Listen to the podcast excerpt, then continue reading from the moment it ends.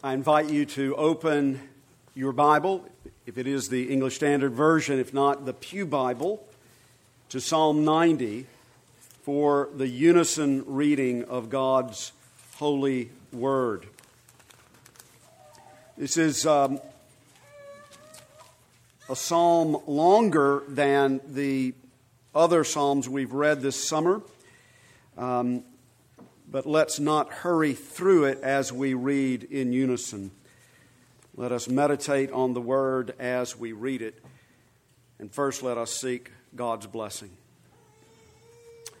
O oh, gracious God, we give you thanks that in your grace and mercy you have shown yourself to be our God through your Son, Jesus Christ, and our Father through your Son, Jesus Christ. We thank you that you have spoken your words of grace and mercy and steadfast love to us. Now we pray, O Lord, that as we read your holy word, it might sink deep into our souls and renew our minds and enable us all the more to worship you and to serve you all our days, even into eternity, through Jesus Christ our Lord. Amen. We'll begin by reading the heading, which is part of the original manuscript Psalm 90, a prayer of Moses, the man of God. Lord, you have been our dwelling place in all generations.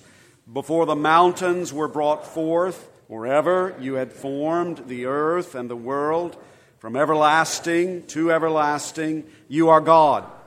You return man to dust and say, Return, O children of man. For a thousand years in your sight are but as yesterday when it is past, or as a watch in the night. You sweep them away as with a flood. They are like a dream, like grass that is renewed in the morning. In the morning it flourishes and is renewed. In the evening it fades and withers. For we are brought to an end by your anger. By your wrath we are dismayed. You have set our iniquities before you, our secret sins in the light of your presence. For all our days pass away under your wrath. We bring our years to an end like a sigh. The years of our life are 70, or even by reason of strength 80, yet their span is but toil and trouble. They are soon gone, and we fly away. Who considers the power of your anger and your wrath according to the fear of you? So teach us to number our days that we may get a heart of wisdom. Return, O Lord. How long? Have pity on your servants. Satisfy us in the morning with your steadfast love, that we may rejoice and be glad all our days. Make us glad for as many days as you have afflicted us, and for as many years as we have seen evil. Let your work be shown to your servants, and your glorious power to their children. Let the favor of the Lord our God be upon us, and establish the work of our hands upon us. Yes, establish the work of our hands. And now may the words of my mouth and the meditation of our hearts be acceptable in thy sight, O Lord, our rock and our redeemer. Amen. The book of Psalms is the hymn book of the Bible. When we sing the Psalms, we sing the inspired Word of God. And learning hymns based on the Psalms is a very effective way of memorizing the essence of the Psalms. This morning we will be singing musical settings of two Psalms Psalm 23, the King of Love, my shepherd is.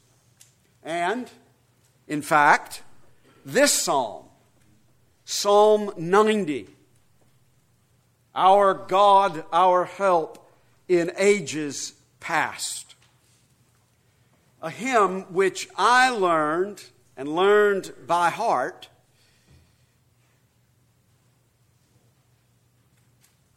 during my childhood by singing it hundreds of times while growing up in this sanctuary. That gets us to this momentous occasion. Final service of worship in this sanctuary. I don't want to over sentimentalize. I know that the fact that this is the final worship service in this quaint, cozy, warm sanctuary uh, will mean more to you, more to some of you than, than to others. Some of you have worshiped in this sanctuary for 65 years. And for some of you, that means, practically speaking, all your life.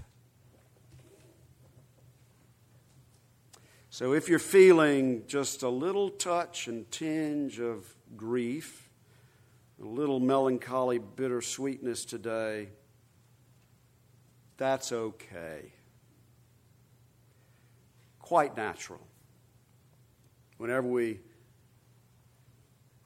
let go of and move on from something that's familiar and dear to us. There are a lot of lot of meaningful memories that have been made in this sanctuary for 65 years.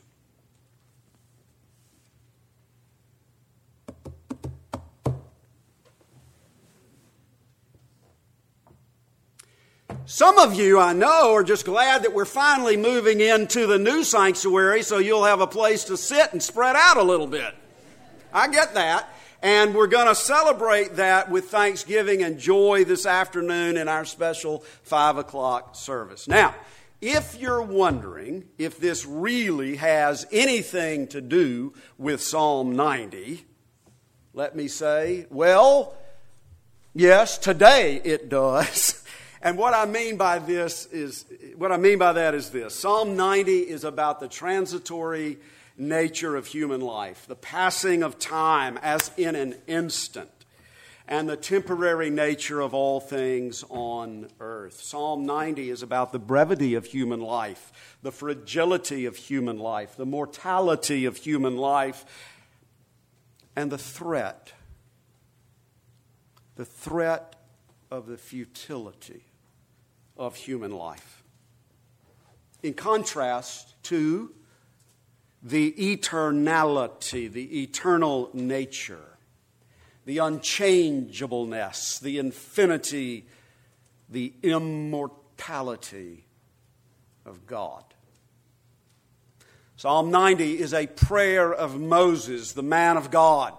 This is the only psalm attributed to Moses. It was likely written during that 40 year period when the Israelites were wandering in the wilderness after God had pronounced his judgment upon that unbelieving generation of Israelites, 20 years of age and older, who had grumbled and complained against Moses and had been afraid to follow Joshua and Caleb into the land of Canaan due to the size and strength of the inhabitants of the land. The words of God's judgment are recorded in the 14th chapter of the book of Numbers.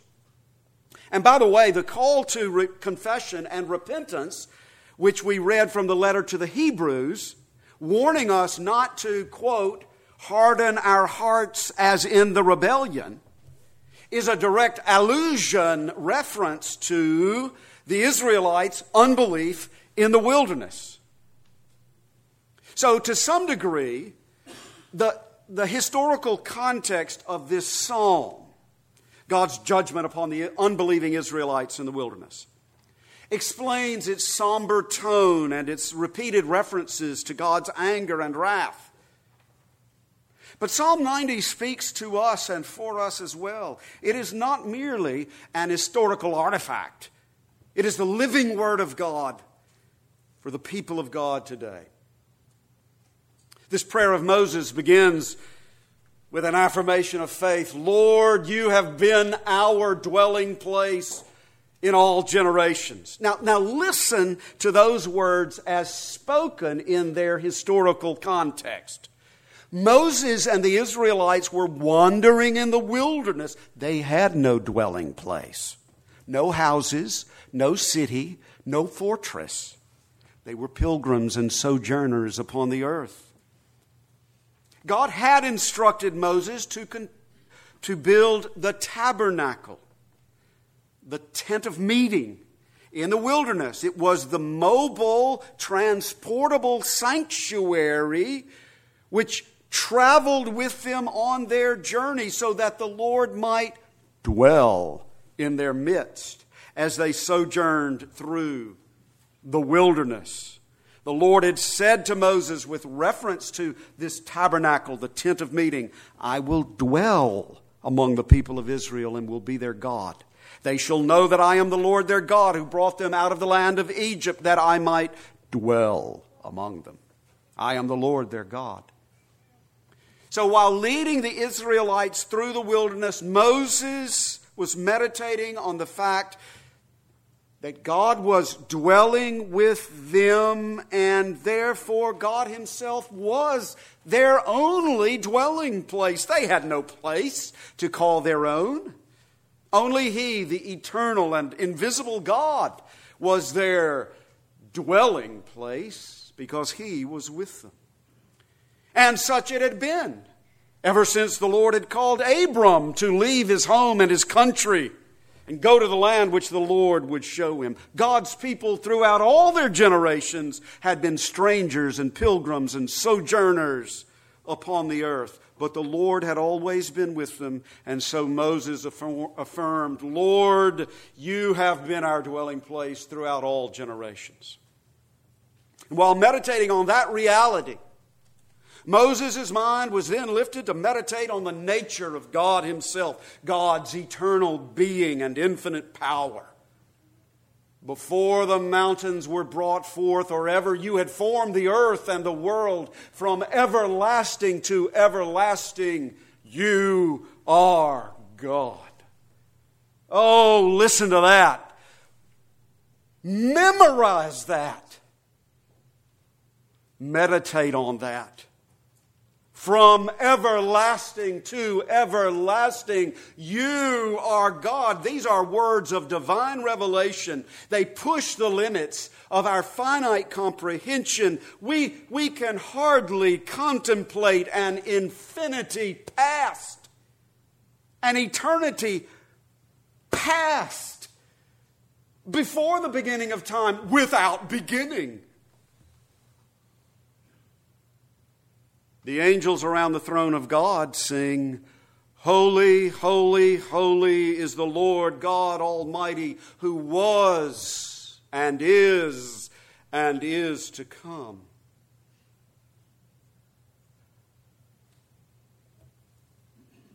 From eternity past into eternity future.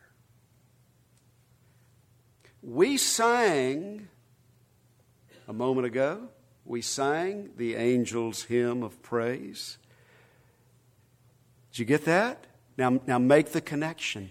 Cherubim and seraphim falling down before thee, who wert and art and evermore shall be. Now think about this. From everlasting to everlasting, you are God. By the inspiration Stay with me here. By the inspiration of the Holy Spirit, those words are Moses' way of expressing poetically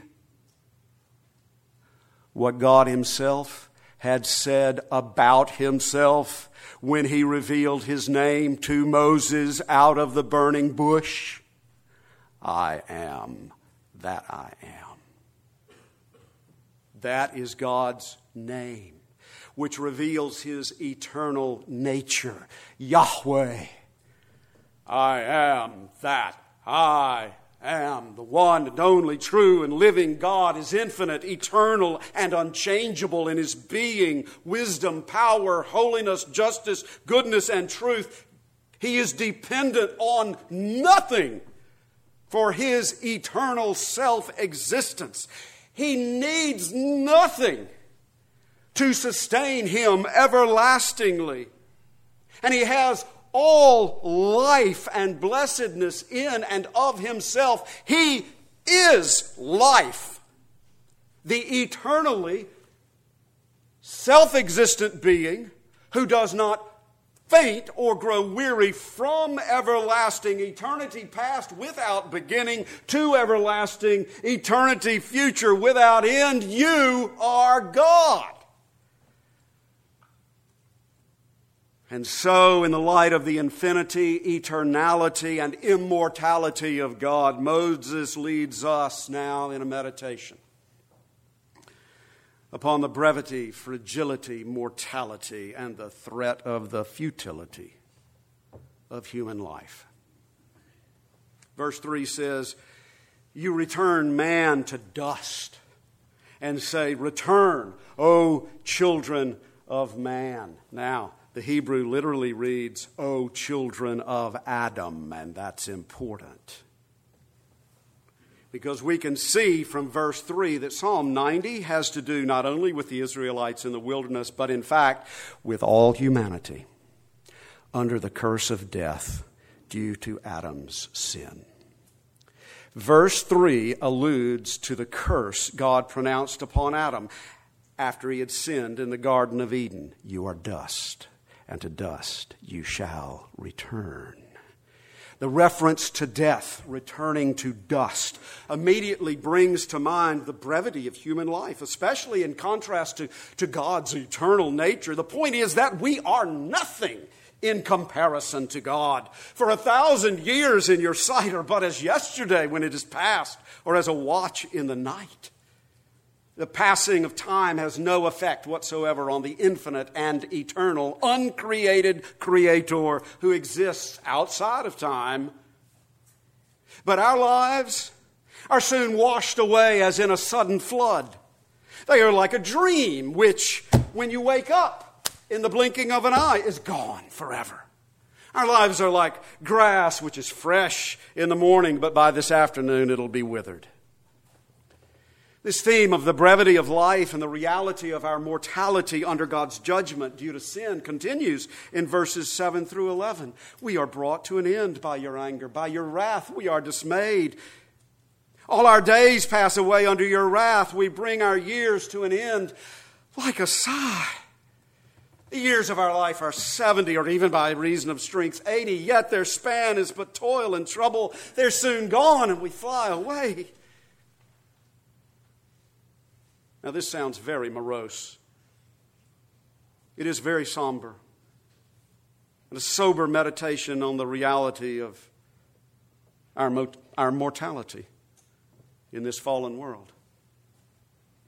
Now, now, of course, even in this fallen world, many, many people, many of us, all of us, all of us enjoy blessing upon blessing of God's goodness upon us. We are blessed.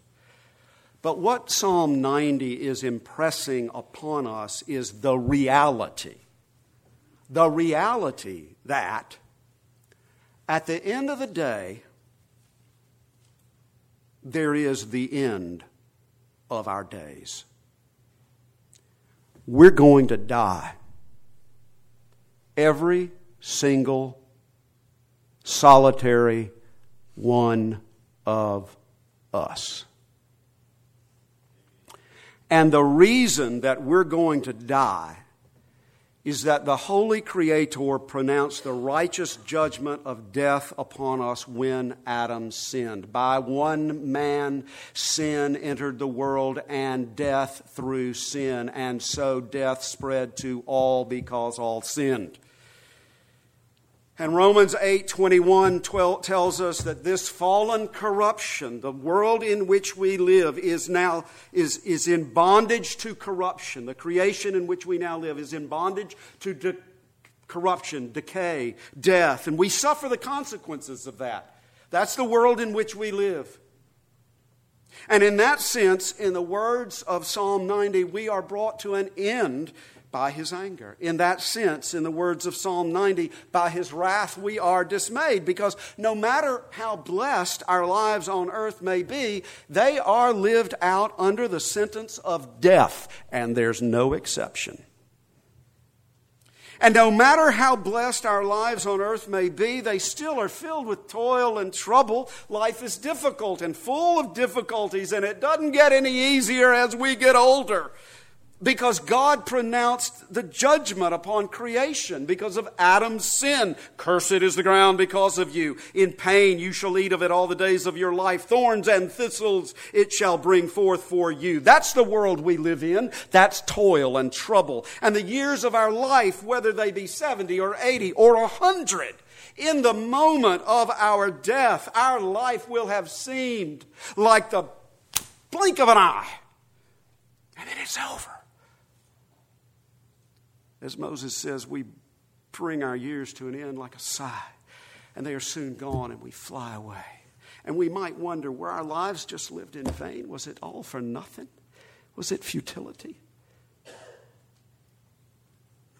Now, if Psalm 90 stopped here, it would leave us with a heavy and depressing sense of the futility, the, the vanity, the all for nothingness of our lives. But it doesn't stop here. Rather, at this lowest point, just when we might despair, it teaches us how to pray so that we might live meaningful lives full of hope and even gladness. So teach us to number our days that we may get a heart of wisdom. What is a heart of wisdom? The beginning of wisdom is the fear of the Lord.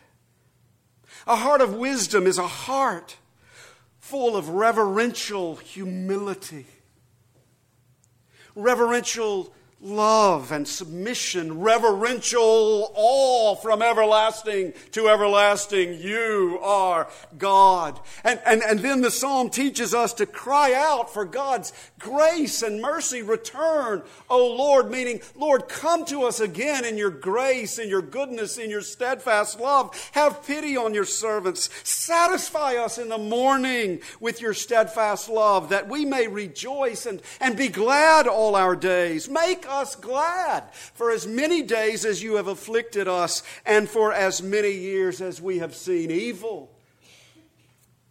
Now, now do you hear?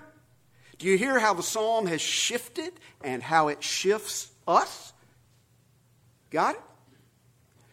When we are truly humbled before the Lord, when we truly realize that He is God and we are not, that He is the holy creator and we are creatures of dust, that He is the righteous judge and we are guilty sinners.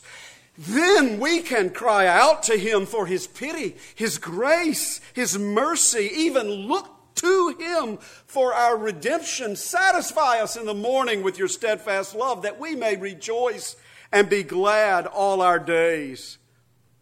Now, dearly beloved, for what is Moses praying with these words? He's praying for reconciliation, for redemption, for renewal, for restoration. He's praying for life. He's praying that, despite the fact all our days pass away under God's wrath, nevertheless, he's, he's praying that God might be so gracious and merciful to us that we might rejoice and be glad all our days. How does that work? He's praying for God's free grace. He's praying for God's sovereign mercy. He's praying for God to do something for us beyond all our imagining. Moses, the man of God, was seeing in a glass darkly. Moses saw dimly from afar what has now been more clearly revealed to us in the life, death, resurrection, and ascension of Jesus Christ, the Son of God. You remember that Jesus was the second Adam, the sinless Adam, the righteous Adam who fully bore the wrath of God against Adam's sin and all of ours, and satisfied God's justice against Adam's sin and all of ours. He died under the curse cursed for us on the cursed cross to remove the curse from us so that we might not perish in the wilderness of our sins, but have everlasting life. Jesus Christ is the incarnation, the human flesh and blood embodiment of the everlasting God. In the beginning was the Word, and the Word was with God, and the Word was God. He was in the beginning with God. He was before the beginning with God. He is, and he, he became, the Word became flesh, full of grace and truth, and dwelt among us, so that we might dwell with Him forever. Therefore, it is through faith in Jesus Christ alone that we are re- restored to everlasting life in everlasting fellowship with the everlasting God. And because Jesus lived for us and died for us and rose for us and ascended into heaven for us, where he has prepared a dwelling place for us, let not your hearts be troubled. I go to prepare a place for you. In my Father's house are many, and the word there, dwelling places. Dwellings. So we have the assurance through faith in Him that we will dwell with Him and the everlasting God will be our dwelling place forever. And, brothers and sisters, therefore, the sufferings of this present time are not worth comparing to the glory that is to be revealed to us. And there are some people here who have wounds that will never be fully healed until they are in their dwelling place with the living God forever. And then all wounds will be healed. And everything sad will become untrue.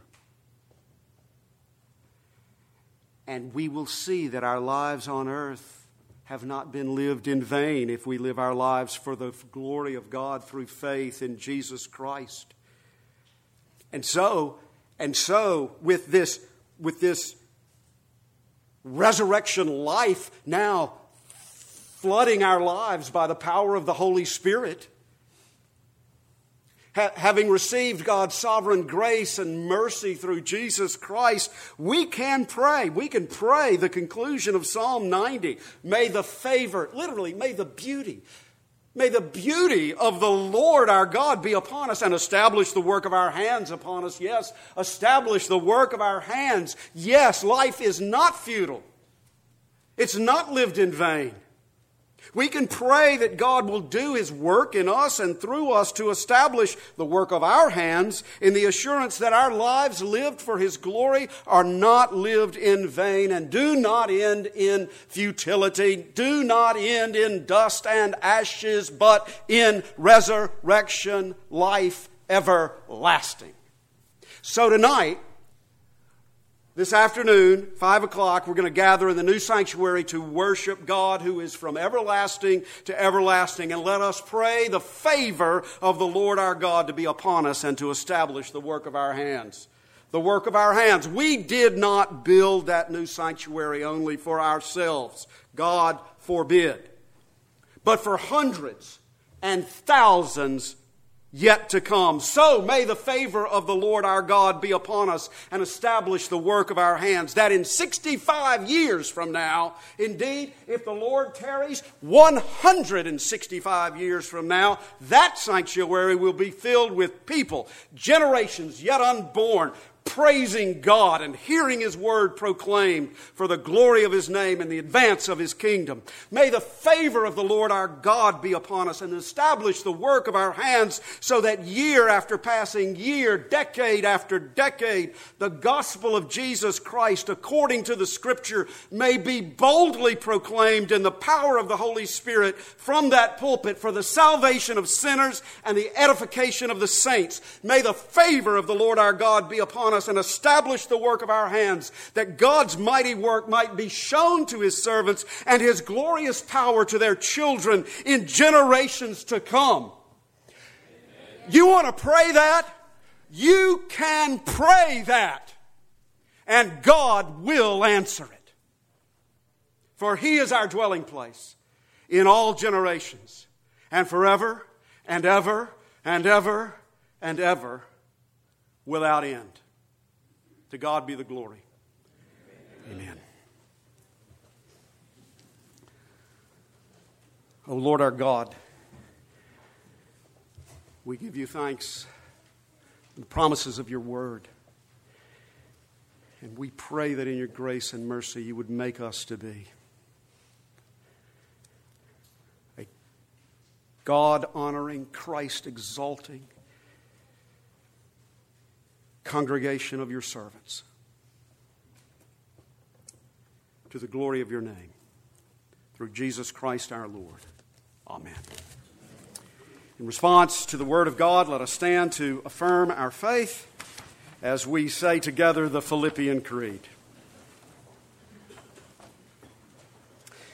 Christians, in whom do you believe? We believe in Christ Jesus, who, though he was in the form of God, did not count equality with God a thing to be grasped, but made himself nothing, taking the form of a servant, being born in the likeness of men. And being found in human form, he humbled himself by becoming obedient unto death, even death on a cross. Therefore, God has highly exalted him and given him the name that is above every name so that at the name of Jesus every knee should bow in heaven and on earth and under the earth, and every tongue confess that Jesus Christ is Lord to the glory of God the Father. Amen.